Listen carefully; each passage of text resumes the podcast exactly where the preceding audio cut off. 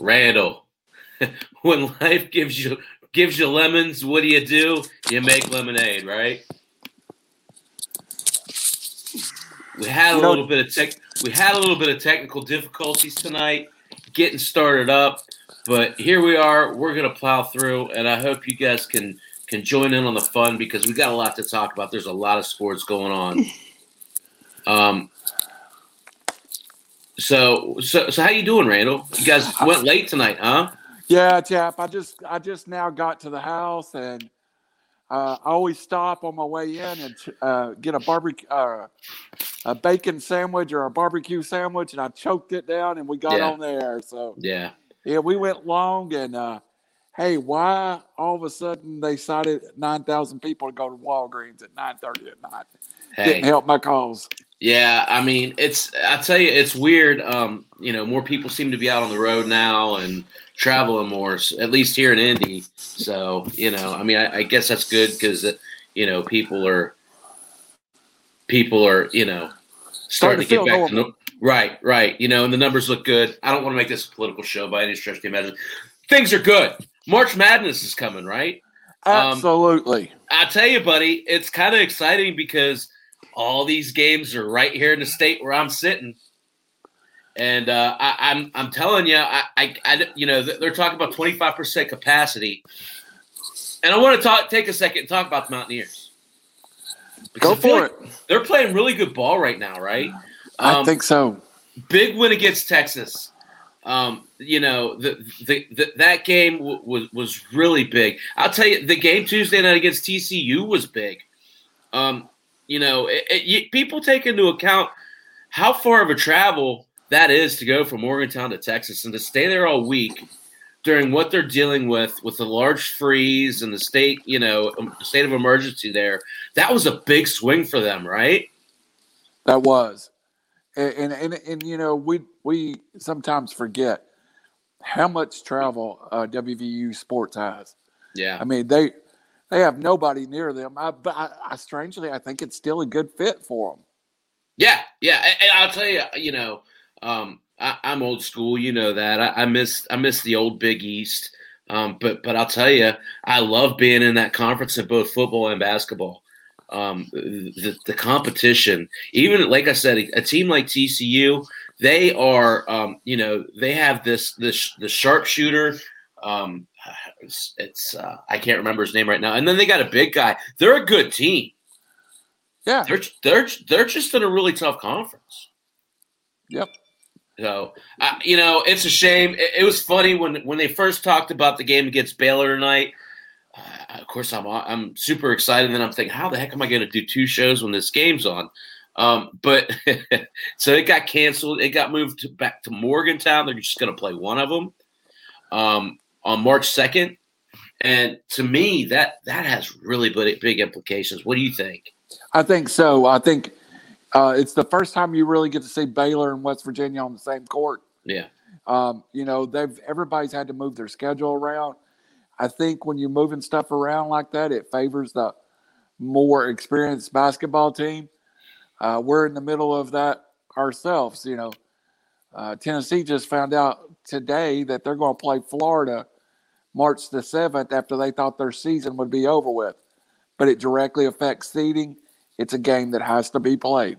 Yeah, yeah, and, and it's a fun game as a fan because you know if you think about it, there there really is a situation where um, it's a confidence builder going into the into the end of the year and going to you know when you play these guys a couple you know a week and a half later in a championship game if you you know if WVU can beat Baylor the last next to last game of the year that's a and they're playing really well that's a huge confidence boost It's the uh, well, you know, we've talked about it, and I've held that that Baylor and that Gonzaga was a different level all year. right right If you win that game, you put yourself in the conversation with those three.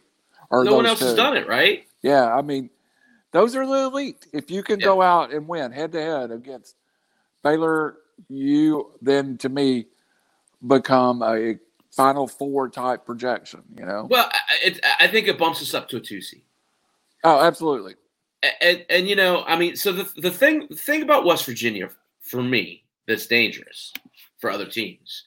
is the fact that they have they have the best three guards in the country, in my opinion, and McBride, McNeil, and um, and Sherman. they are lethal when it comes to shooting the ball, and you can't foul them. I, I tell you, Taz Sherman's done a really good job of driving the ball to the bucket, and when he gets on the line, he he's an eighty-seven percent free throw shooter, I believe. It's money in the bank. Well, you know, West Virginia, the difference in Tennessee, we've talked about Tennessee because I'm a Tennessee grad. Right. I'm still wearing all my orange. Uh, I think Tennessee has three great guards. Right. They cannot shoot. Two of them are going to be top 20 NBA draft picks. Tennessee can't shoot the ball. And that's exposed in college basketball even more than the NBA. Yeah. Uh, you know, you've got so much you can do off a dribble and drive in the NBA. College basketball, if you're a good shooting team like West Virginia, you give yourself the old puncher's chance every single night. I think West Virginia Baylor is a really interesting matchup. I want to see who wins at the port guard position. I think that determines who wins the game. And, and I and I'll tell you, um, the the interesting part about that is if if you know WVU's evolved into this, right? Yes. They, they've they've evolved into this, and, and they're still kind of learning to play. Um, but but you know the the evolution of the offense. You know, it's the old school NBA style. The offense for defense with Gabe Osabuohien and Derek Culver to me is huge. The other part to that is it's interesting watching him uh, Huggins coach because in the first half, the first thing he wants to do is get get Culver going. Yeah. Culver has big first halves. And you know what that does? It works a couple different ways. First off, the team knows it's going to be a long game. They're going to have to be physical with him. And then the second thing it does, it draws that defense into him and it opens up those guards. Well, and I think West Virginia takes on Huggins' pers- Totally. personality. Totally. Uh, you know, they were down what 15 the other night in the second half and won the game. Yeah. I mean, that is the Huggins. For you know, I go back to those great Cincinnati teams that Huggins had.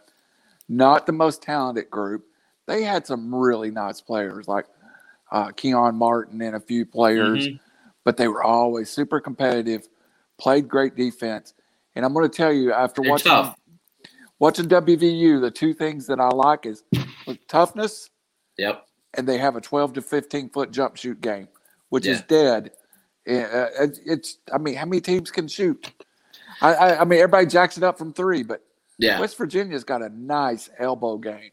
Yeah, and, and and it's it's I'll tell you, it's funny you talk about Tennessee not being able to shoot. That was the that was these same three guards last year. It just takes a little maturity. Oh, I think a lot of times these freshmen come in and they try and force it. well, and the our three guards are uh, three five star guards, a true freshman, two of them, and a true sophomore, one of them. Yeah. All three of them leaving for the NBA. I've really learned this year watching this this team, and because it was a a one and done kind of team, uh, I got a little more respect for Calipari and what he's done at Kentucky Yeah. most year. Yeah, It's hard to take those freshmen and put put, put together a, a a team. Huggins does it the right way, in my opinion. This feels West Virginia feels like Villanova a couple years ago. Shut you down when they need to. Three great guards. Villanova won a national championship with the same combo. Yeah, and, it's interesting because it's definitely different, right? Because they gave up 53 points in the first half against Texas, but then in the second half they gave up 30 something. So they they it's not like they're going to shut you down the entire game, but when they need to, they're going to put the clamps down. They'll run with you until they won't. You know, Yep.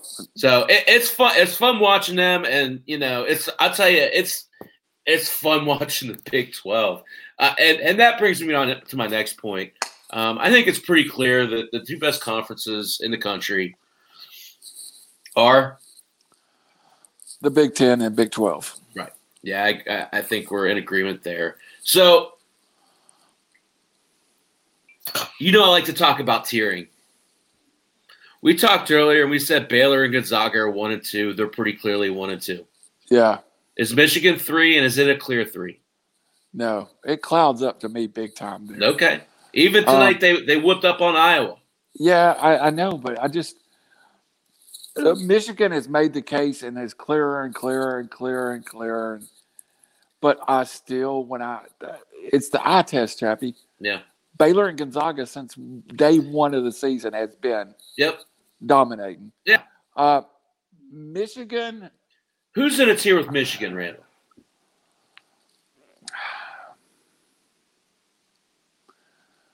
I want to say, I want to say that um, Mm, God, that's tough. Yeah. Uh, well, who's the fourth one seed? Uh, uh, well, as of this week, it was Ohio State. They were the number fourteen. Yeah, they I, were the number fourteen. And that's who I keep wanting to say that's in this tier with Michigan, and they just got. You know, we all. They were losing to Michigan State a minute ago. And then I thought Houston was a tier there, but they're not. Yeah. They're they're clearly not the team I thought they were. I, I will tell you the team that I just keeps playing better and better and better, and, and I think that's Alabama. Uh, you know, even though they lost to Arkansas the other night. Yeah, that's a good loss though, in my opinion. Watching I, the game. Um, but yeah, it's it's still not Michigan. Uh, so it, does Michigan move up, or are they a tier of their own? Uh, so I'm cheating. I have I have the ranking. I just pulled the rankings up. Okay. Um, Gonzaga one, Baylor two, Michigan three, Illinois four. No, I, I, Michigan's a better team than Illinois in my yep. opinion. Iowa five, who they just beat. See, this was a lot of bias for me, right? Houston six. Uh, Houston just lost. Sorry, this is wrong, brother. Hold on one second. That's that's some funky. I wish the I didn't get yeah. to charge my other phone. I'm down to one tonight. No, you're fine. Yeah, this oh. looks this. So this is the. Let's a, go through it. This is the poll. Yeah, no. So okay, yeah. Just to get to a point, I think Alabama's the fourth team, and I think you're right. I, I so I think the SEC, I you know, the SEC is the underrated conference here, right? You look at teams like Arkansas and Missouri and Florida, and there's a lot of talent there. You know, I mean, I, I, I like I like Arkansas and Alabama, and, and yeah. you know, we kind of yeah. you asked me to prepare something, and I, I really think Arkansas and Alabama are the elite of our conference right now. I, I think the third, I think uh, I think Missouri and Cuonzo Martin at Missouri is a former Tennessee mm-hmm. coach, plays great defense. I worry about Missouri in the tournament if they have to score, because you know you're going to have to play every kind of game some point in the tournament. Right. I, I worry about Missouri getting in the game with uh, someone they got to score with. And, and I, I'll be honest, with Tennessee being a six seed, I fear it's a one and done because you're going to catch one of those Drakes or one of those really good mid majors, or and, and that I, five and six seed is horrible. I really think Alabama and Arkansas is the two team from our conference built for the tournament. But I see here you think they're a two seed. I think Alabama is a two seed. So who's but, the four, who's the fourth one seed? I don't have a clear answer to that. There is a, clear answer, and I think that's the point, right? Who? who so, uh, so it's wide open. I, I mean, so uh, to me, anyone in the top ten or eleven have a chance. Yeah, uh, somebody we're forgetting about Virginia. Where are they at in the current? Virginia's fallen. They're fifteenth. I mean, they're wow. fifteen and five now. They've had lost, a couple tough losses. Lost to NC State. I knew. Yeah. Um. Yeah, I'm trying to post a picture on here. I guess I can't. Well, let's read off the top ten. Let's see. Let's, let's yeah. So Gonzaga, Baylor, Michigan, Ohio State. And again, these are okay. Let's not do that. Yeah, let's come back to that. Let, we're forcing it. I, but I, I think it's uh, so. Okay, we can still talk about this because it's important. Yeah. So let's let's let's massage it like this. Michigan's the best team in the Big Ten. Pretty clear. Okay. Baylor's the best team in the Big 12. Yes. So that next tier, right? That next tier for both of those leagues Illinois, Iowa, in, uh, Ohio State, um, and the next tier for the Big 12 West Virginia, Oklahoma, Texas Tech, um, Texas. Which one of the so which which group of that second tier has a better chance to beat that top team? Okay, so let me let me twist. I see where you're going now. Let me twist this a little different. Yeah, I think Michigan in that whole conference is elite. Um, and, and I agree it's the second best conference. But I will take the next level of the Big 12 over the next level of the Big 10. that's the And, point, right? and here here's why. I think that I, the one thing I'll get out of watching Big Ten basketball, and I'm not selling Ohio State short, I really kind of like Iowa. yeah, Uh, Yeah. Iowa to me, uh, that would be if you were asking me for a team that could make a run in the tournament, it would be Iowa over Yeah. Ohio State. Uh, I like Illinois. I thought Yes. Illinois and Baylor early in the year was a great matchup, but that same Illinois team got whacked by Missouri.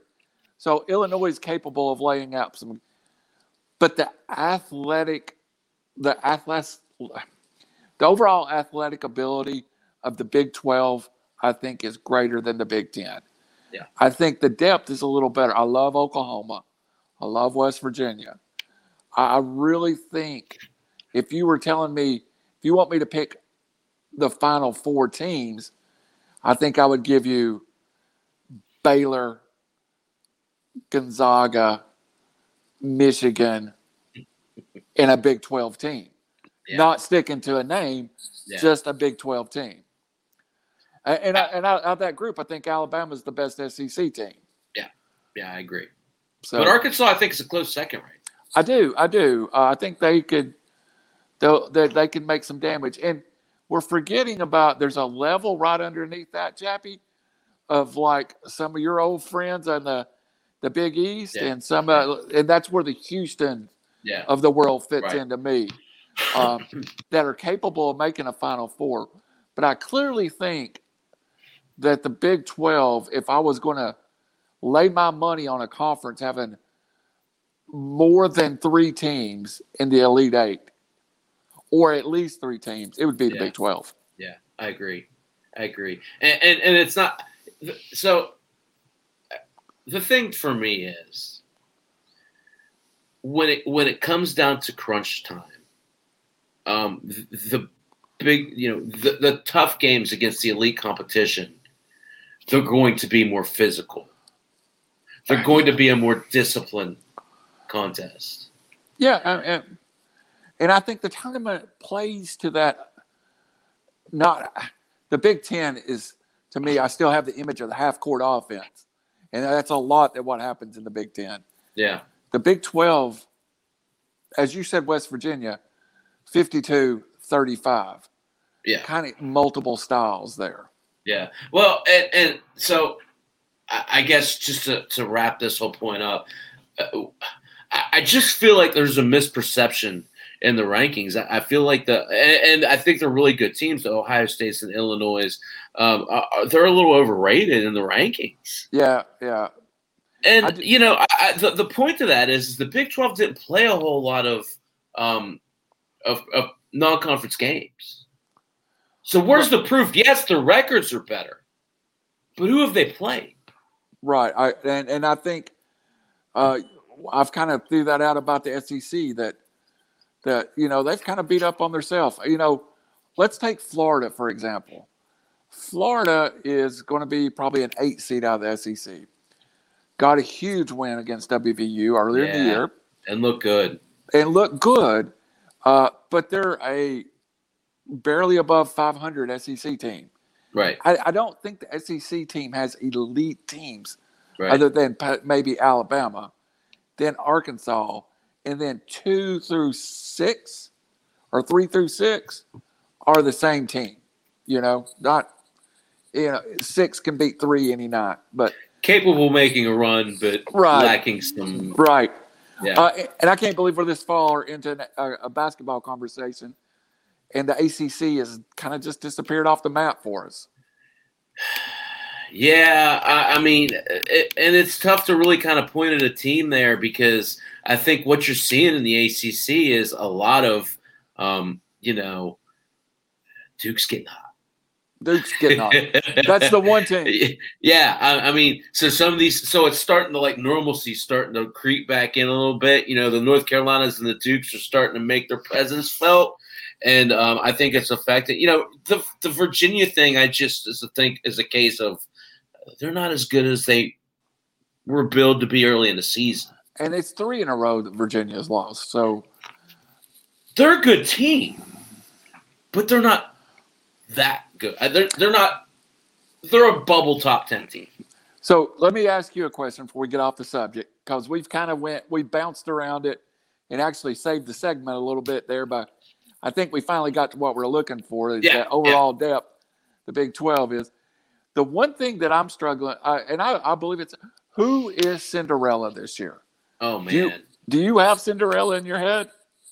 Um, uh, you know that's that's a great question. We've talked about it quite a bit, right? Um, uh, I, I keep going back to Belmont. Uh, V, I thi- VCU's in my mind. yep. Um, uh, going back to earlier in the year, and I got to check and make sure these guys aren't terrible. South Dakota State was really good. Drake Um, went on a huge run. yeah. I think they've kind of cooled off. Um, but but no, I guess you know, gun to head, I I I'd, I I'd probably go back to to uh, to Belmont.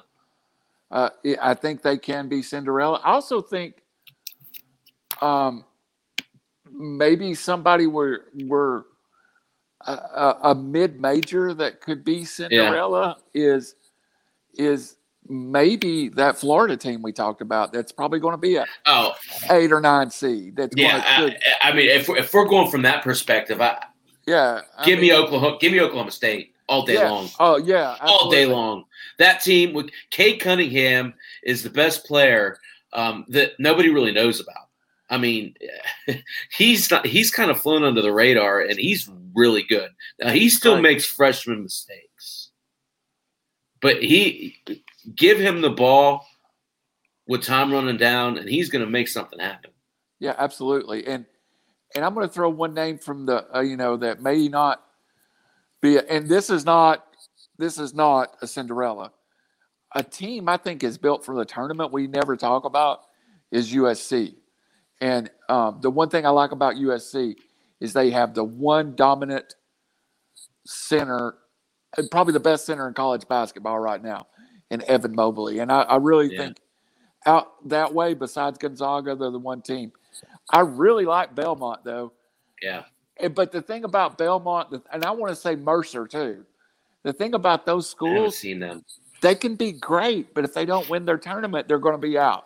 Right. So it's so Yeah. hard to find them. Uh, and I don't know if Creighton's still considered a, a Cinderella, but you know, they, they, early in the year, I loved Creighton, and they've just kind of let me down. Well, and that's what you know. There, there, there's not that real, you know. Um, again, Drake's kind of fallen off. Um, you, you look at the, you know, some of these other teams. I, I think to me, you know, another team that strikes me is is if St. John's can get going. Absolutely, that's that's who I kept. Thank you, Chappy. That's who I kept whiffing on. I kept. Who? I, I mean, you know, that just because they're they're athletic, right? And you know, as um, I I think the Big East is underrated this year. yeah, So you know, um, I, I think that's that's kind of a team you got to watch out for. Um, but but you know, when it comes down to it, you, those type of teams, the, the they have to shoot the ball well, yeah, and they they can't they, they can't turn the ball over, right? yeah. There- There's so much, there's so little room for error, um, uh, with with those with those teams. That that one little false step, you're playing, you know, you're you're, you're fighting an uphill battle. Absolutely. So you know, and we're going to get um, here. Uh, we'll be setting it up over the next couple of weeks. We have a big show on Bracket Sunday that is going to cover multiple websites, and we haven't promoted it enough. And I'm going to get it out more this week. But we'll be live as the brackets are being revealed, Chappy.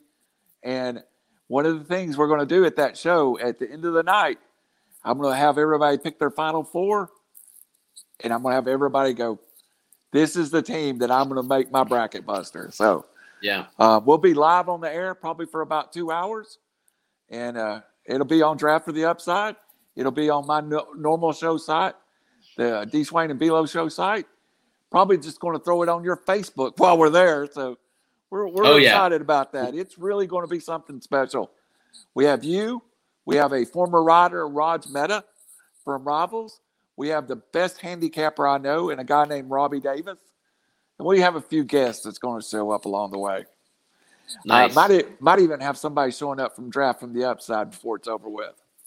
Yeah, I mean, we'd love to get uh, Jonathan Danger Cole or Lou Landers or you know, Somebody Um, so- to call in. yeah, yeah, it could be fun. So Yeah. Um, yeah, I want to move on. I want to talk talk some other sports, but anything else you want to contribute or mention before we move on from college basketball? Anything you're looking forward to coming up? Yeah, uh, yeah. Uh, you know, I just one quick blurb, and we forgot about. I love ladies basketball. I, I, I absolutely love it, love it, love it, love it. And uh, one of my dear friends uh, in the world is head coach at North Carolina State. That uh, my realtor, the house I sit in, his wife sold it sold it to me. Uh, Tennessee will make the tournament. North Carolina State's ranked fourth right now. I am so looking forward to that. So let's not sleep on the women's basketball tournament. It's going to be a great one too. Yeah, I, I, I got to be honest with you. I'm not. Uh, that's not my thing. I know WVU's doing pretty well, but you know they are. I- yeah. they're they're actually one of my sleeper teams. So Okay. Yeah, I know they got a guard who's doing really well. So, yep. um, but but yeah, no, it's it's fun this time of year. Um, I, I always kind of look at it from the the basketball baseball perspective. Um, so you know, l- let's let's not mess around. Let's talk. Let's talk some baseball. Let's go. I, you know, I talked a lot about the middle infield position tonight. Um, one guy I didn't mention that I, I when I called into your guys' show earlier, I talked about specifically. Um, you know, he's he's really he's the second third second baseman off the board. Um, he's he's one of your Braves. Um, what are your thoughts about Ozzy, Ozzy Albies going into the year? I, I'm Eh. really excited about Ozzy. Uh, I think last year was bad for him. I mean, he had a decent year, but Ozzy and Acuna are these guys that go and play in uh, winter ball, and they did not play a lot of baseball headed into the year, and it took Ozzy a little bit to get excited, get get started last year. Uh, I think Ozzy is really in for a good year this year. I also think the Braves need to do Ozzy a little favor and not move him around in the lineup as much. Yeah, Uh, I, you know what? I, I think Ozzy may be. uh, Everyone knows who he is. I think this may be his breakout year. I've been looking for that year that Ozzy, that the world says, oh, it's Acuna, Freeman, and Ozzy. And uh, I really think I'm excited for Ozzy this year. So so let me ask you this, Randall. What's a breakout year for Ozzy Ozzy Albies? Uh, you know where I think he breaks out? I think he's got to hit better. He's got to hit for average. Uh, I'm I'm comfortable with Ozzy hitting 25 home runs. Yeah. Uh, I'm not I'm not expecting Ozzy to hit 45 or 50. What I'd like to see Ozzy do is get on base. Uh, and the old thing about hey, you know, produce some doubles, create offense with your legs too. And also, there's room for Ozzy to play a little better defense too. I think sometimes the Braves ask a lot of him on defense. Uh, he's playing between Freeman and Swanson, and not the big range guys. Uh, I would like. To, I think Ozzy's got a.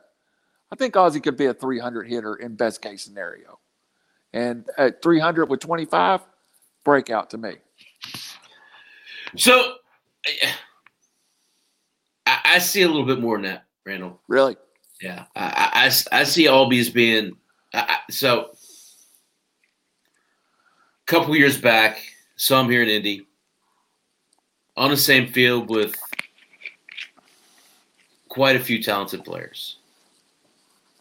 Um, Austin Riley, um, Tyler Glasnow, few no Hayes wasn't there yet. It was uh, it was Austin Meadows. Um, so, some pretty significant names at that game. Ozzy Albies had the best bat of any of them. He's got a great bat. Uh, his approach to the plate is really disciplined. I, I think you said it. OBP, get on base, work walks. Uh, 295 he hit in 2019. I look for at least a 20 point raise in that average this year. Anything north of 310 would to me would make him elite. So the the 352 OBP, I said it at eight o'clock. Top 10 last year cut off at 360 something. Right. So just outside of the top 10 in the league. I want to see Ozzy Albies in the top 10 in OBP this year. That would be a nice place for him to go. So you're talking about a 30 point jump in his OBP from 352 up to 380. So let's talk. Go ahead. No, no just want to I, put a bow on that that part of it. Want to guess what his OBP was last year?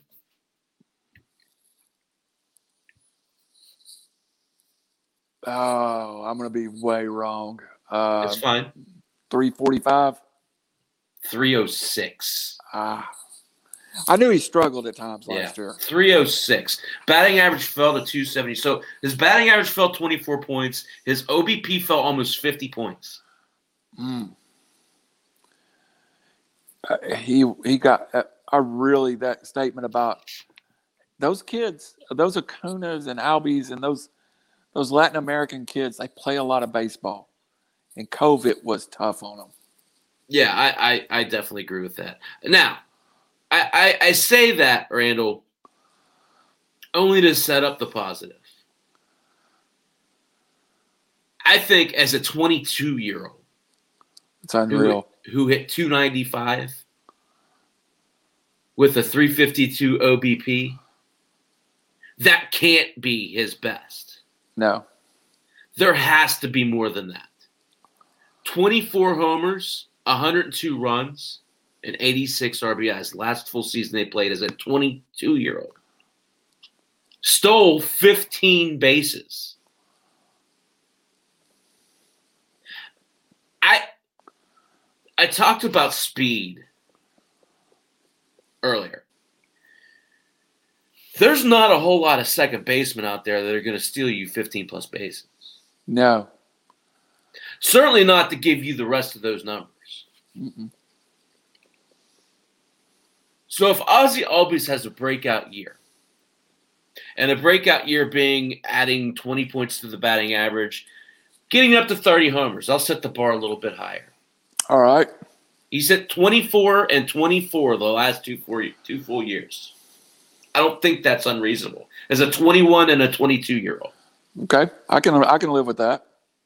So if he hits 315 with 30 homers and steal, say he only steals 10 bases, is Ozzy Albies a first round pick? He is to me because the one category we didn't talk about, you kind of brushed by Ozzy Osbourne. Ozzy's going to score a lot of run. Yeah, yeah. I mean, uh, uh, yeah, Ozzy Osbourne. telling you, I've been on the air a lot tonight. That's okay. Uh, I, it's a high. You know, I've I, I I debated this too. It's funny you asked that question because I've been trying to slot Ozzy in my draft. Yeah. And I've already promised you guys that I am going. A couple years ago, we played in the league. My my goal was to gather all the Braves. Right. Because I wanted to have fun. Right. I'm struggling with where to slot Ozzy. Uh, I think I come into the uh, I came into this as a late second, early third, but he's moved up twice in my personal board. Yeah. Um, you know, I don't think the Braves are going to ask as much of him this year either.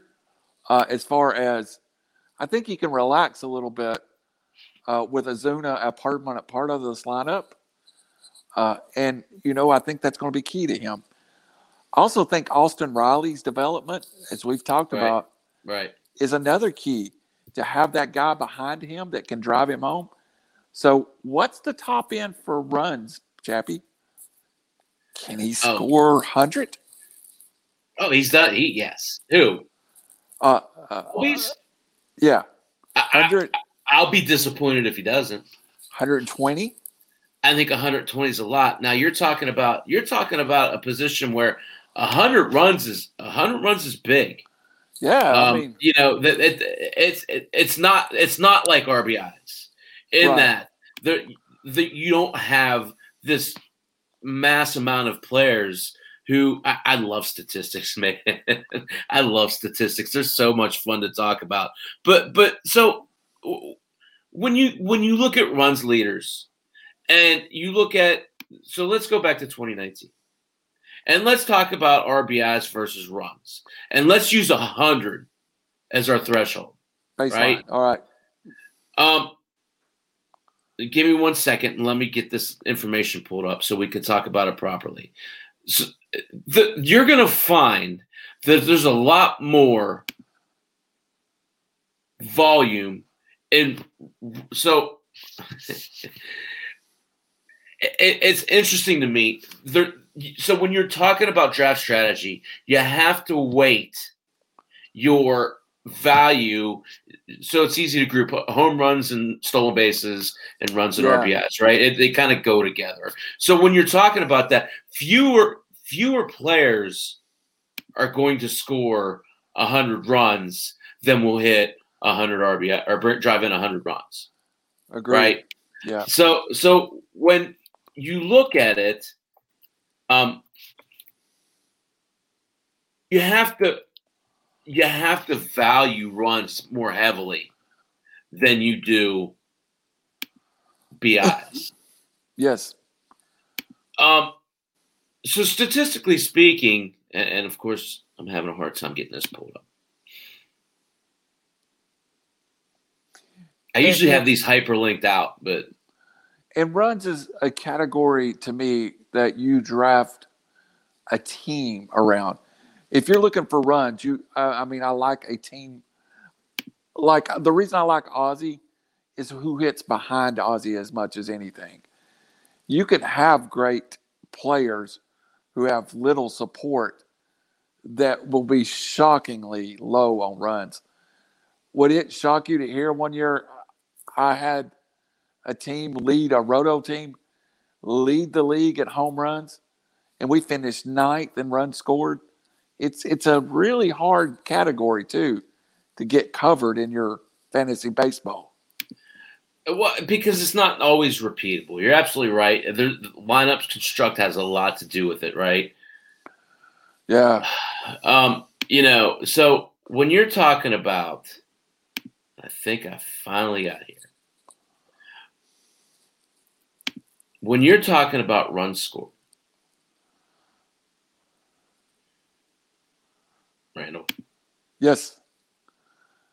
Is it not working for you there, bud? I, it's just doing what the heck it wants. I need to. I need to uh, update my computer. Uh, so anyway, there, there were 28 players that scored 100 runs in the 2019, the last full Okay. season we had. Okay. There were 22 that scored RBIs. This is gonna this might prove me out wrong, brother. Really? Yeah, this might prove me out wrong, and this is this speaks to doing your homework. Okay, so let's do, let's move up to one ten. I I it's I love fun it. be- it's fun being wrong. We learn. So RBIs 110. There were 14. Okay. Sorry, I didn't let you guess. I'll let you guess runs. How many runs? 100, gonna- 110 run scores. I'm going to say it switched at that point. I'm going to say 16. 12. Ah, okay. Yeah. Yeah. So we'll bump it up. How many runs scored? How many players scored over 120 runs in, in the last full season, 2019? You know, and that number is kind of sacred It's in my big. head. It's big. I'm going to say less than five. What about RBIs? Uh, I will. I'll take. I'll take the other side of five, maybe six. Nope, opposite. Yeah. this this is fun to do, right? So so four players had 120 RBIs. You want to know? I guess I should go back to that. In 2019, 120 RBIs. Anthony Rendon had 126. That would have been the one I never got. Ant, or Jose Abreu had 123. Yeah. Freddie Freeman had 121. And Pete Alonso had 120. All of those guys are corner infielders. Infielders. Corner infield. They played third first. Corner infos. Yeah. You're right. So let's move. On. Let's go. Let's go to run. 120 runs. You said how many? I said uh, less than five, so four. Yeah, less than five. There were six. Okay. Mookie Betts had 135 runs in 2019. That's the reason he's the probably the clear second pick. Th those are pretty gaudy numbers. Rafael Devers was second But with my guy hated 129 runs. 129 runs. Sorry, Rafael. Yeah. Acuna, 127 was third. Which makes sense. Semien was fourth with 123. He's moved. Yeah. Bregman with 122. And Bellinger with 121. Really? Wow. Okay. Think about that list. Think about where those players play. Corner, corner. Outfield, corner, Outfield. outfield, middle. So Middle. got- Bregman plays short and third, right? So he Yeah. could qualify both. And then you got Bellinger, who's a weird first base outfielder. Yeah. You got a lot of outfielders there, right? Yeah. Acuna. Know, but Betts. Yeah, Acuna, Acuna. Betts, they're kind of sitting atop of uh, very potent lineups. Though when you said Bellinger, that's what got me, is that Betts and Bellinger was on it. I really, that's hard to conceive. That goes to speak to how many runs the Dodgers can score. Well, I mean, so this this is still when Betts was Betts with- was in. Yeah, Okay. yeah, Yes. Okay. yeah, it wasn't last year. It was yeah. You've But only no, said that. yeah, Yeah. yeah. You're you're you're you're you're right though. That's why that was such a big sign, right? Wow. So so just I want to do one more exercise because I think it speaks to speed, right? I think it speaks to scarcity, and I'm go- I'm gonna work the other way. Okay. There were no 50 stolen base players in 2019. No. How many 40 stolen base players do you think they were? Two. There were three. Okay. I, I got two of them in my head. So, Who? well, I know in 19, uh, Acuna and uh, I cannot remember this guy's name. Uh, Mondesi? Mondesi was in there. Acuna, Acuna was sitting fourth with 37. Okay. But then I had two. I only had one. Ma- Amon- Mallex Smith had 46. Mallex Smith. Mallex Smith, blast from the past. Yeah. Um, hit a robust 227. Yeah. I saw that. That's not paying the bills, right? Yeah. An OBP of 300. Adalberto Mondesi. 43 That's- stolen bases.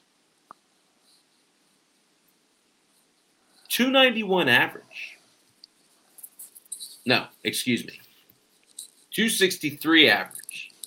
Okay. A little different. Yeah. 291 OBP, Randall. Two nine. So he had a worse on base percentage in 2019 than Mallex Smith did. Yeah. He don't walk a lot. 25 times in the last two years he's walked. Wow. And you would think somebody with that steals ability would be a walk machine. So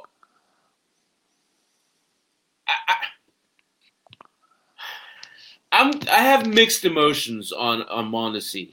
Well, the speed is very intriguing. To me, he screams Billy Hamilton. True. Very if he good. can't get on base, they got this guy. I don't know if you've heard about him, Bobby Witt Jr. Yeah. He's not going to be there long. Yeah, it, it's uh uh, no, first of all, not hitting 263. Bobby Witt is just pushing the major leagues down immediately, right? Yeah, and I've, I've, I've wondered to myself if Bobby Witt or Mondesi could move positions, but really, I think they're both pretty much shortstops by trade, and with shortstop being such a high value position, could you get more from Mondesi on the open market? You know? Can I make a bold prediction? Yeah. Alberto Mondesi's out of the league in three years. I would not doubt it. It, it bothers me those guys. Uh, they taking a walk is a lost art. Yeah. I mean, Rickey Henderson got to 1,500 steals by walking a lot. And nobody at the top of the order is Rickey Henderson anymore. So, uh, you know, you think about Lou Brock, took walks. That art of taking that walk as a leadoff guy is just dead. You know, take it, take it. If they're going to walk you, take it. Yeah, and, and you know, I think uh, so. That's that's where some of these players. These there's a lot of young people, young players on this list. So I haven't I haven't gotten to Acuna. I haven't gotten to you know that. So I I'll get to my point. Thirty to forty, right? Let's yep. look at the names on that list. Seven. There's seven of them. Okay. Christian Yelich had 30. Yeah. Jarrod Dyson had 30. Wow. Elvis Andrus had 31. Uh. Trea Turner had 35. Acuna had 37. Is it just me or are those players better than the ones above them? They are. So maybe it's not worth having that top end speed. If you can get one of these guys that are going to give you good speed and not kill you in the other categories, that's the art of strategy, right? Right. That's where I'm learned to embrace the Trea Turners of the world. Uh, you know, you you just how many categories does a player hit? That's kind of a test for me too. If that player's hitting steals, runs, uh, and power, you got to move him up. Uh, I've actually moved Trea Turner since our last conversation from outside of my top 10 to number seven on my draft list. Yeah. And I, that's my personal list, but I think that's where you'd find him on most draft lists now. Well, I, and I know you guys did your show tonight. So I, I spent about 20 minutes on Trea Turner tonight. Um, and, and 8.6 is his current ADP. So, question to you, Chappy. You're my baseball guy. Elite pitcher or Trea Turner? Trea Turner. Okay. And, and, you know the the reason being, um, as I stated tonight, you're you're not going to win. You're you're putting an awful lot of pressure on your outfield if you're asking them to get all your stolen bases. Yeah, true. Or all your home runs for that matter, right? But it's really important when you're talking about there's virtually no stolen bases on the corner. So if you want any stolen base production, you have to get it from the middle. Yes. Now you could go out and get a Jonathan Villar. You can go out and get a Berti from uh, Miami the problem with that is there's big donut holes that give you in other categories. Yeah. Fernando Tatis shouldn't be a 3.2 ADP. He is overrated. I love him as a player that is too high. There's three first round shortstops. Turner's the second and Story's the third. I said tonight those are the two that you need to target mm-hmm. because the ADP is of value there. I put both of those guys above your elite pitchers. Would You can get it. You can get an equivalent pitcher on the turn. You can't get another Trea Turner. that was going to be the exact question? Is the tier so big that yeah, I mean, because I I mean, I'm hey guys, you can take some draft strategy. I, I've really locked in on second that second and third round pitcher. Um, Yeah. and I really think that I want to come out of the first round with an elite back, and then, of course, if you're on the backside of the first round, it's a little easier to do that. Uh, but I still think even in the front side, if you get an Acuna or a Soto, there's going to be enough pitching in that second round, second, third round, to feel comfortable that you can Yeah. come back with. And, and, and I mean, you know, so I, I I will say, obviously, you have to put. I put Soto first. I go Soto, then Acuna, then Betts, um, but then Trout fourth. After that, I'm putting all three of these um, these shortstops next. So I'm not going pitcher until at least eight. That's me. I Yeah. put those eight players. So Soto, Acuna, Betts, Tatis, Turner, Story. That's one through seven for me, or one through six for me. And I know I'm miss. I know I'm missing. I know I'm missing uh, somebody at the corner, but uh, Yeah. that, that's last week. But I mean, your point's well taken. And right now, uh, I think it's sixth in my list is Cole, and then seven would be Trea Turner. But on draft day, it would be hard for me. yeah, I'm. I'm not taking. up. I'm not taking Cole over Turner. Yeah, I'm not. hard. I'm not. I'm not doing it. I'm not doing. And I'm. Not, I'll tell you, I'm not taking Cole over Story. I, I'm just not doing it. I, I mean, you want to talk about a guy, you know, 35 20 who hits you 280? No, I'm not passing him up. Right, I'll get the pitcher on the way back. right. Give me deGrom on the way back. Give me Scherzer on the way back. Give me, you know, um, some of those other guys on the way out. I'm fine with that. But you know me, I'm a little arrogant too. I Well, like I to, I, I, I like to go out and get my, myself a AJ Puk or a Jesus Luzardo or Shohei Ohtani and just kind of laugh at everybody that let them slip. You know, that's Yeah. me though. Well, I mean, if I was, I, I, I've really come full circle on Turner, and uh, uh and Story's always kind of been there, but uh, I, I, I had pitchers slotted fifth and sixth at one point. I think they're moving back to six and seven, probably seven and eight now. Yeah, I, well, you know, you just you, you don't get the complete player later. That that's the whole point, right? Yeah. There's big holes. Well, once once you get past that first elite tier. and, and once it past that elite tier, the I mean, the next tier, they're all got a little. Like I am the biggest Freddie Freeman fan in the world. Right.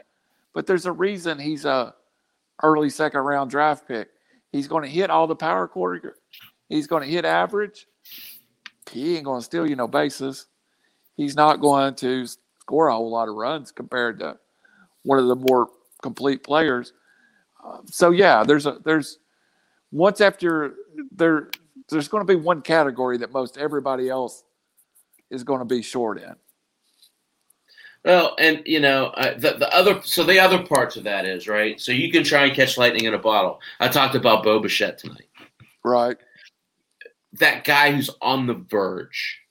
You're not allowed to draft Bo Bichette, by the way. I, I, I mean, it's funny. And again, I know you've heard me say this. I, I, I self pat myself on the back all the time over this. I, I said from when they were 18 and 19 years old, Bo Bichette was going to be a better baseball player than Vladimir Guerrero. It was never meant to be a slight on Vladimir Guerrero. I just think Bo Bichette, to me, looks a lot like an improved version of Fernando Tatis Jr. Yeah, I think so. I I think that's my number one target uh, for for that round, that area of the draft. Uh, I also think Vlad Jr. has still got Mhm. he's still got some. He's Vlad Jr. has got more to work on than Bo Bichette at this point, and, and Vlad Jr. gets to chasing pitches just like his dad did. So um, the plate discipline in the Guerrero family have never been the greatest. Well, so I'll challenge you a little bit on that. So first off, I don't know if you know you knew this or not. Lost 42 pounds in the off season. He's been playing in the Dominican Winter Leagues all winter. So he's really in the groove.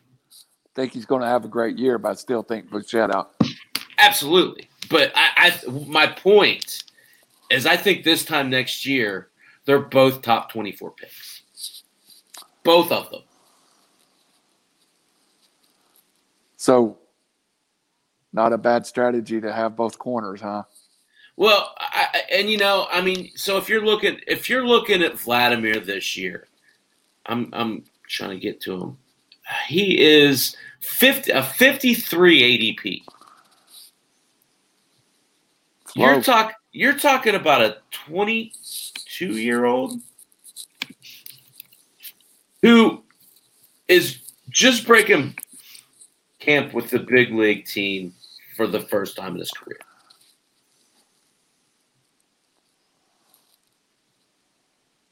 He's got 183 games under his belt. He's kind of walking that line of, hey, I'm still really young, but I've been here. Right. I know what to expect. I really look for big things out of Vladimir Guerrero. And I, will tell you, I see a big jump in his batting. He jumps from a 262 to over a 300 hitter this year. And, if he does that, then you are absolutely right. Um, I was disappointed in the 262. I had him right on a team in that year, and you know, so when you have him, a player on your team, you watch a little more. I just saw some rookie at bats with him that year. And, so, and, you know, it's going to get better. So, one thing about, and I say this about all um, Caribbean players, you have to expect them to start slow. True. So, you go back and you look at Guerrero's first full year, the only full year, his rookie year, and it wasn't a full year. He played 123 games. He hit in the first the first 61 games of the season, he hit 249. He hit eight homers, 25 RBIs. The second half of the season, he hit 293, Randall. That's a 50 point jump.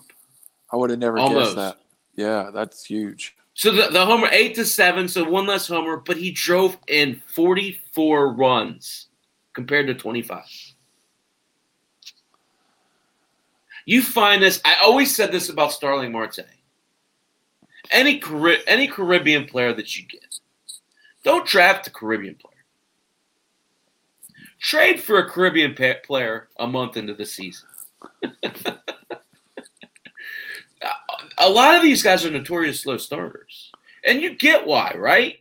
Yeah. You know, for years and years, Starling Marte trying to come up play at Pittsburgh at the confluence when he's used to 92 degree weather, it's an unreasonable ask. Yeah.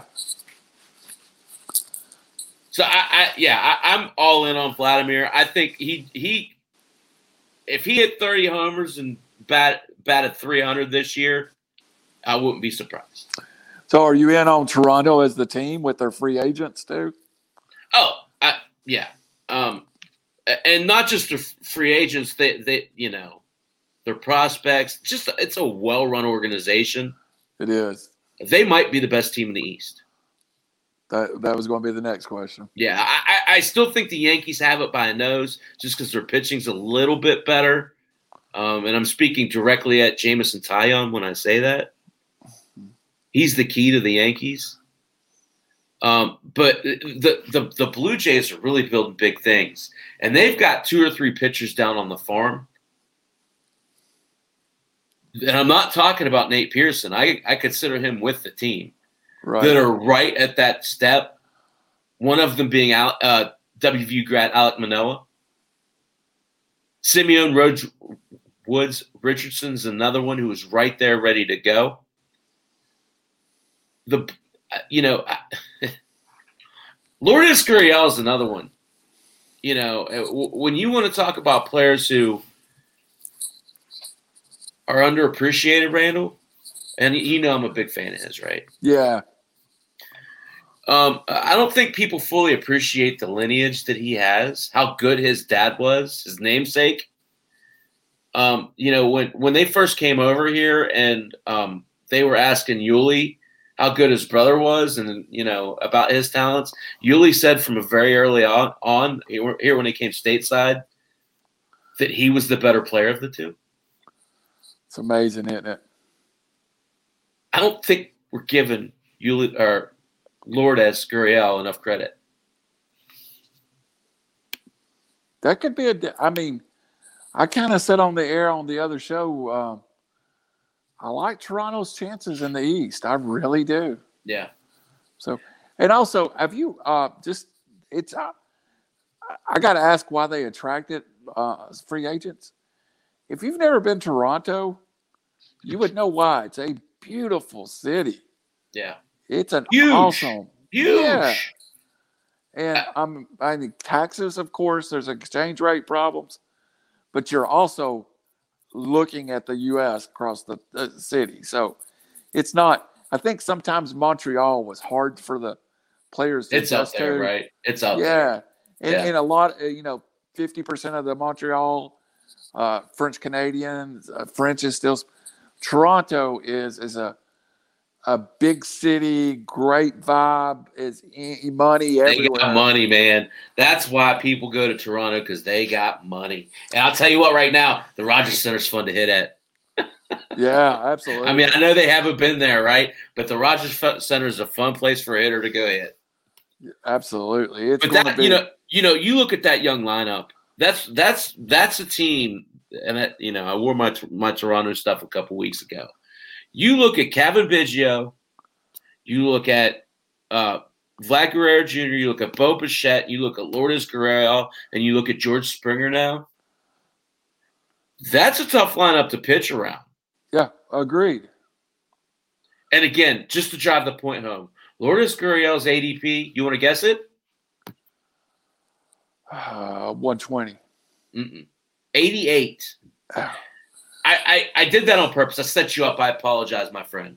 No, I, I actually, you want to know where he's at on my list? Because I'm Mm. looking at it. Yeah, 56. yeah. And, and, and I, I did that on purpose because I, I think it speaks to the baseball industry wising up to him. Okay. Um, because, you know, he's, again, he's Cuban. Slow starter. People Mo- gave up on him last year before last, right? Yep. But the but the who's who, the people who are paying attention, they realize how good this kid is. we had that conversation. You had him on our, our, our fantasy league, Oh, and you were like, you look like an idiot the first month, and then Yeah. a genius. And so, I mean, yeah, uh, funny story. I don't know if you remember the particulars of that. I cut him. did I you? cut really? him because they sent him down, and I couldn't put him on my minors team, Randall. Oh yeah, that's right. So we have this fab budget, right? And it was wonky. I set it up wrong. But you could go and like bid somebody and bid somebody up. So there was like a two hour period where you can like dollar up someone, right? So I ended up spending like half my wad on Lourdes Gurriel, who I uh-huh. drafted. And the other guy was um, Bo Naylor in San Diego. I spent like almost four hundred dollars of my fab budget on those two players. Right. But I rationalized it on air because it was one of those. I had to let him go. He was in the minor leagues. He wasn't. I, I, I couldn't afford the empty roster spot. But then when he came back up, I knew he was going to get hot, and I just didn't feel there was another player that was going to make that much of a difference that I couldn't play without. And he did well. He came up and did well. Yeah. It worked. Yeah. I, I the folks are going to get uh, a lot of fun with us talking about our home league this year and the movements that happen. It's going to be a lot of fun. it, it's going to be a little different, right? There's a little bit of shift to it, but um, you know, I, I keep trying to bring on quality people. Um, Rich Daniels from Six Four Three is playing with us this year. Try try to keep bringing in podcasters because you know I, I like playing against the competition.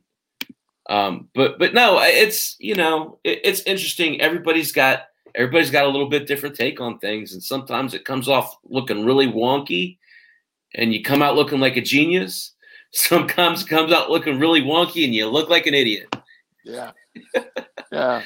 um, and, and, and with a dynasty league, if you draft wrong, you can look like an idiot for several years. Yeah, yeah. Um, thanks a lot, Byron Buxton. yeah. See you later, Touki Toussaint. Well, yeah, I don't think you're coming back from that one. I'll tell you, at least with uh, with Buxton, I think you might be looking a little bit of a post-hype sleeper there. Yeah, I mean, uh, Buxton. I, I, I looked at his ADP the other day, yeah. and I mean, he's uh, he's coming around. Well, I, I, mean, he had a good year last year. Um, he, he's he's got to show me something. I, have spent way too much, spent way too much capital on him um, over the course of his career. I'm gonna let someone else take that that headache. It's not gonna be me.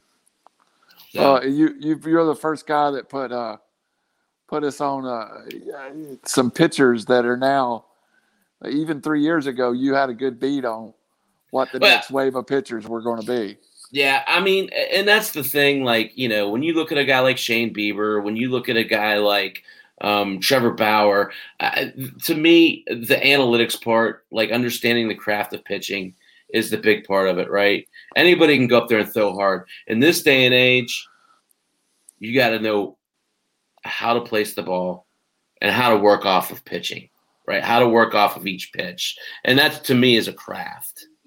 Right. Um, so you know, uh, it, it's fun. I, I, enjoy looking at these guys. I've been wrong plenty, Randall. I mean, you know that. Uh, um, we all are.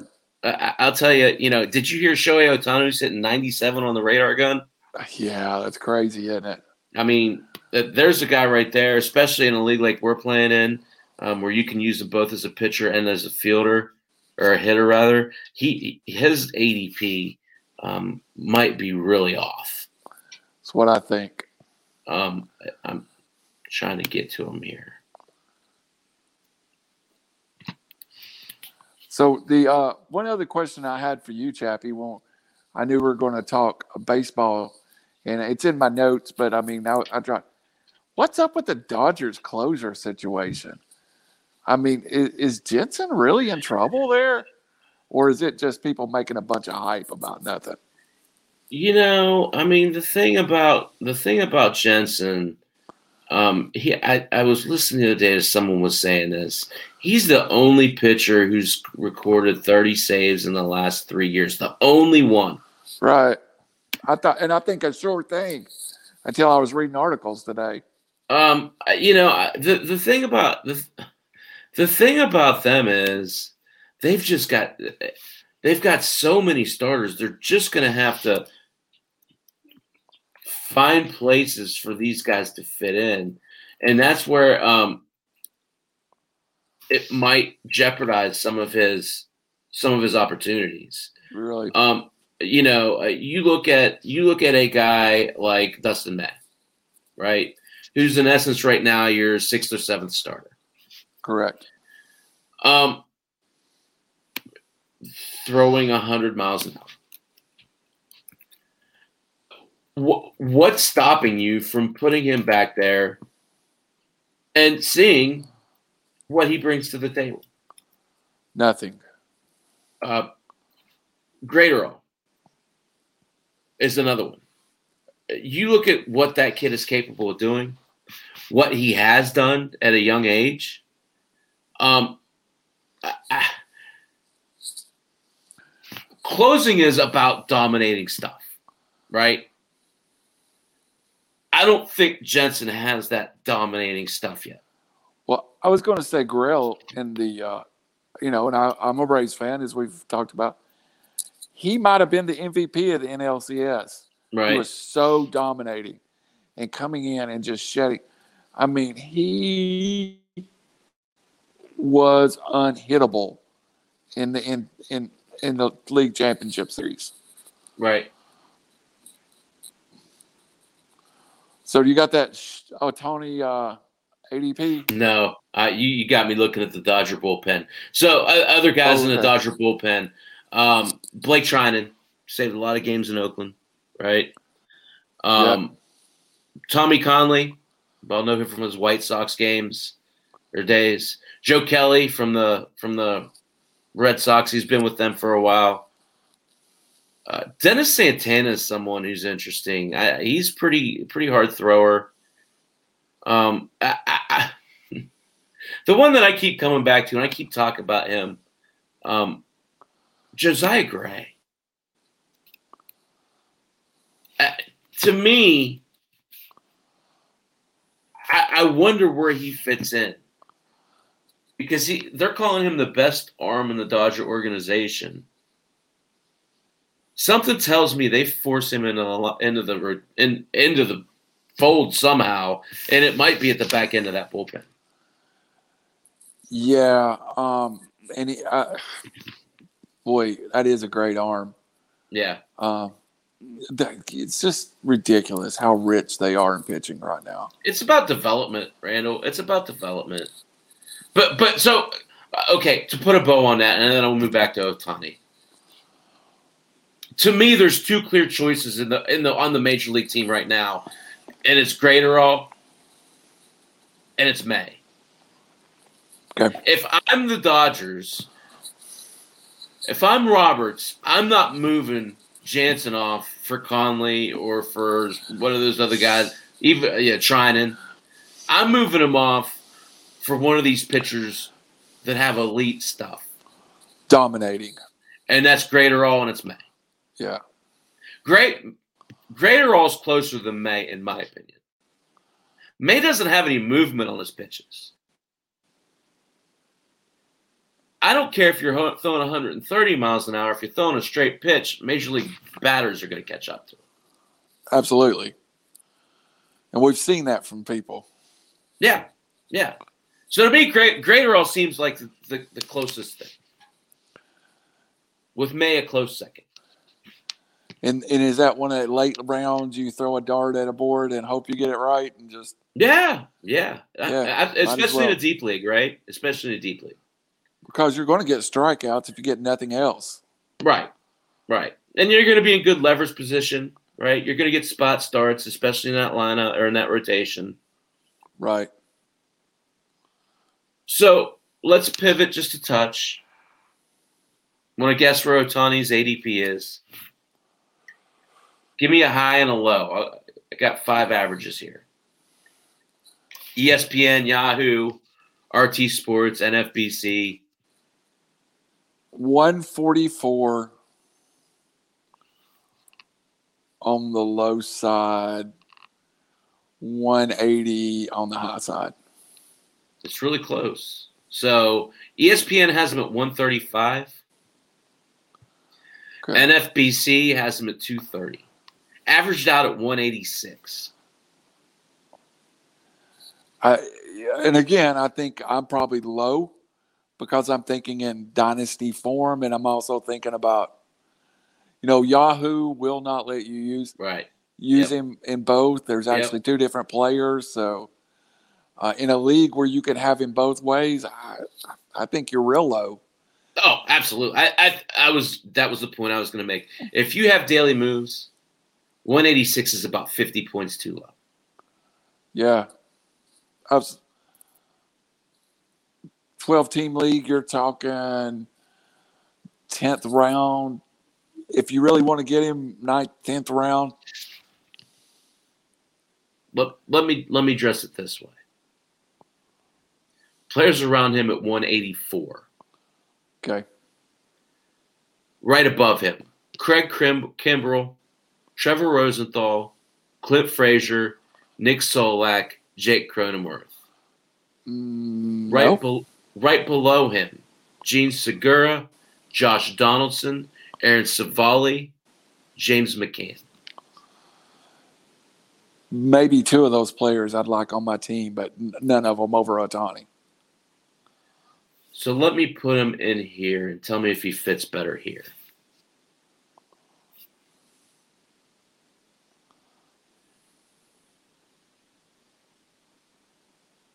Brian Hayes, Didi Gregorius, Sandy Alcantara, Ramon Laureano. Fits nice right there. I would think two of those how about, players. Hold on, I want to go below. I'm sorry. Go ahead. B- below that, Jorge Holero, Jorge Soler, Marco Gonzalez, Kirby Yates, Gary Sanchez. Marco Gonzalez is the one name I went. I, of course, I'm really high on Marco Gonzalez, but yeah, that sounds like his neighborhood. Yeah, I I I, I would take Ohtani over Kirby Yates. Yeah, absolutely. Uh, all day long. Uh, Marco Gonzalez, of all the players you mentioned, is the one guy that I. Well, I think you're crazy. Am I the first person to say you're crazy, Randall? No, not not tonight. if you didn't see our show, we done the top 50 SEC players of all time. I got called dirty names. Isn't there a pastor? Uh, yeah. But you got yeah. called dirty names by pastor? No, the pastor didn't call me dirty name. We got some ruthless listeners, though. Don't ever leave a Georgia player off your list. so, so let, let me tell you the name, and then I want to go. So we're we're right in the 149. Uh, Ke'Bryan Hayes, we know what we both think of him. Yeah. So. But he's not the name I want to talk about here. Can you give me one good darn reason why Jorge Soler is at 153? No, I none. none. I mean, uh, other okay, than people don't know about him. Okay, I get that he's had some injury troubles, right? But and I'm pulling this up to verify this. He's played, you know, he's well, he played 43 games last year. He played 162 games in 2019. Yeah, I don't get it. You're talking about a guy who has 50 homer power pretty easily. It's kind of the same thing I said about uh, Suarez last week. You don't. Power's one Yeah. thing. Elite power is something totally different. And I think you have elite power with Soler. I, I think so too.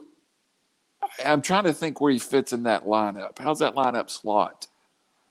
Who Oh, hits I- I behind mean- him? Well,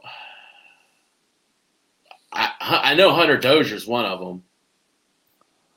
That's what I was who- thinking. He would be. who I Yeah. love. I love Hunter Dozier. Um, let me look it up real quick. Uh, you know, the th- the thing about Kansas City, they they're they're one of those teams um, that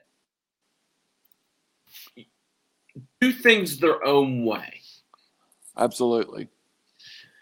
So maybe their maybe their lineup's not going to look the way you would expect. You know what I mean? The way Yeah. um, a, a, a normal or It's their prospects. Yeah. It, they do it differently, right? It's not So going they- to look like the New York Yankees. Okay, so I have it here. They they signed they signed Carlos Santana in the offseason, which I love. I like. I like. You know, that allows them to move Hunter Dozier to the outfield. Um, they traded for Andrew Benintendi.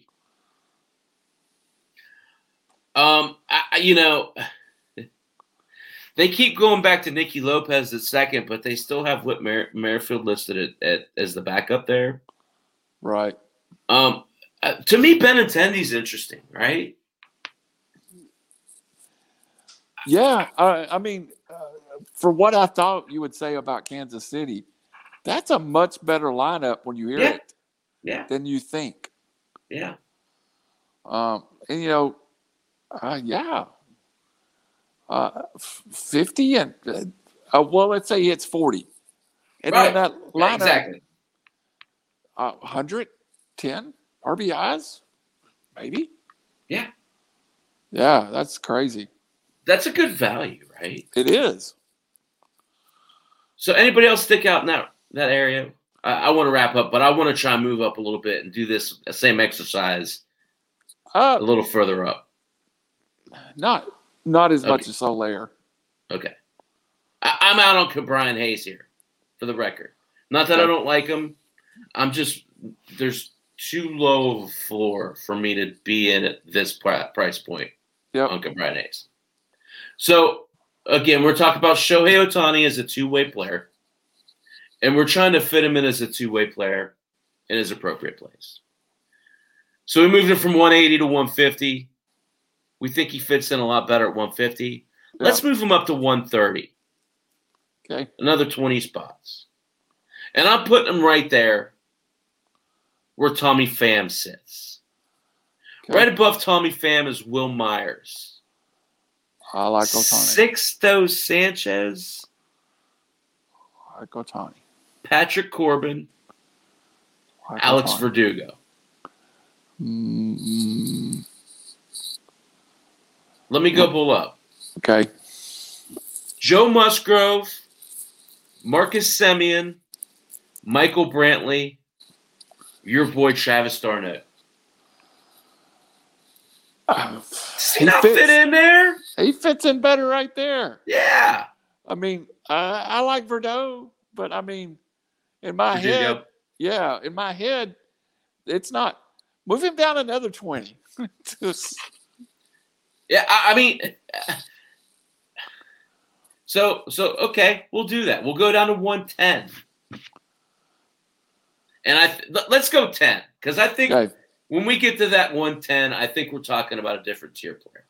But I think you have a good point. Let's put him at one twenty. So we've moved him up from one eighty six to one twenty. One twenty. You're sitting here looking at Byron Buxton. Kenley Jansen, Mike Yastrzemski, Julio Urias. That is his spot. Willson Contreras below him is Monty Grandal, Carlos Correa, Mike Moustakas. That's the spot. I would. I, I, I want Moustakas before I want Ohtani. I mean, yeah, that's the spot though. Yeah. I- He's in that mix to me. If you're telling me I get both, both sides of him, he's Right. he's there. So you're talking about a 186.8. All the way up to a value, our determined value of right around 120.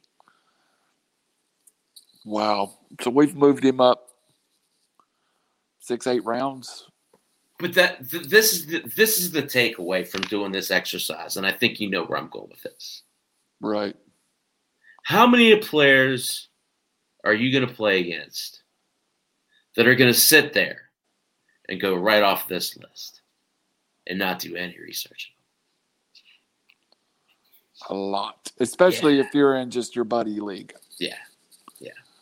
So doing this exercise with these guys and knowing the format of your league goes a long, long way towards optimizing your team. If you know you have Shohei Ohtani slotted 50 spots below where he's supposed to go, you can feel confident taking him early. That's uh that's true. And there's still value. You're going to have value down there. Absolutely. You know, uh, just a little tip for the first time players: get to your draft early. Fill your queue up with these guys. Yeah. Yeah. Have them there where you want them. Yeah. One of the greatest things I do for fantasy football, and my expertise is more fantasy, and I'm trying to learn. Uh, you could come along with me if you're watching the show and learn with me because I said on the air, air tonight, you challenged me to be a better baseball man, uh, Chappy. But I write, I, I take my sleepers list and I write it out and I set it beside my computer if I'm doing an online draft, and I write around beside it. yeah. And if Yeah. I if I hit that spot, I draft that player. Yeah. You know, that's how you get Joe Burrow. You know, Yeah. go ahead, move him up. That's how Yeah. you get Shohei Ohtani. Right. Don't be afraid. Just because ESPN says he's the 180th best player. Don't mean he's the 180th best player. Yeah, and, and you know, and that's that's the point, right? So if, if you if you if you really value Jesus Luzardo, 102 is too low. Yeah. Get him at 80. Get him at 70. You know? So, Yeah. hey, this is flown by, buddy. It always It does. It always does. So, um, any any parting shots? Any anything we missed or No, man, I'm really super excited about baseball season. yeah? Uh, next Saturday, I'm going to a high school game at the local minor league field. My buddy D. Swain's son's playing at it. Awesome. He said that tonight, and I realized it's baseball season. Yeah, yeah.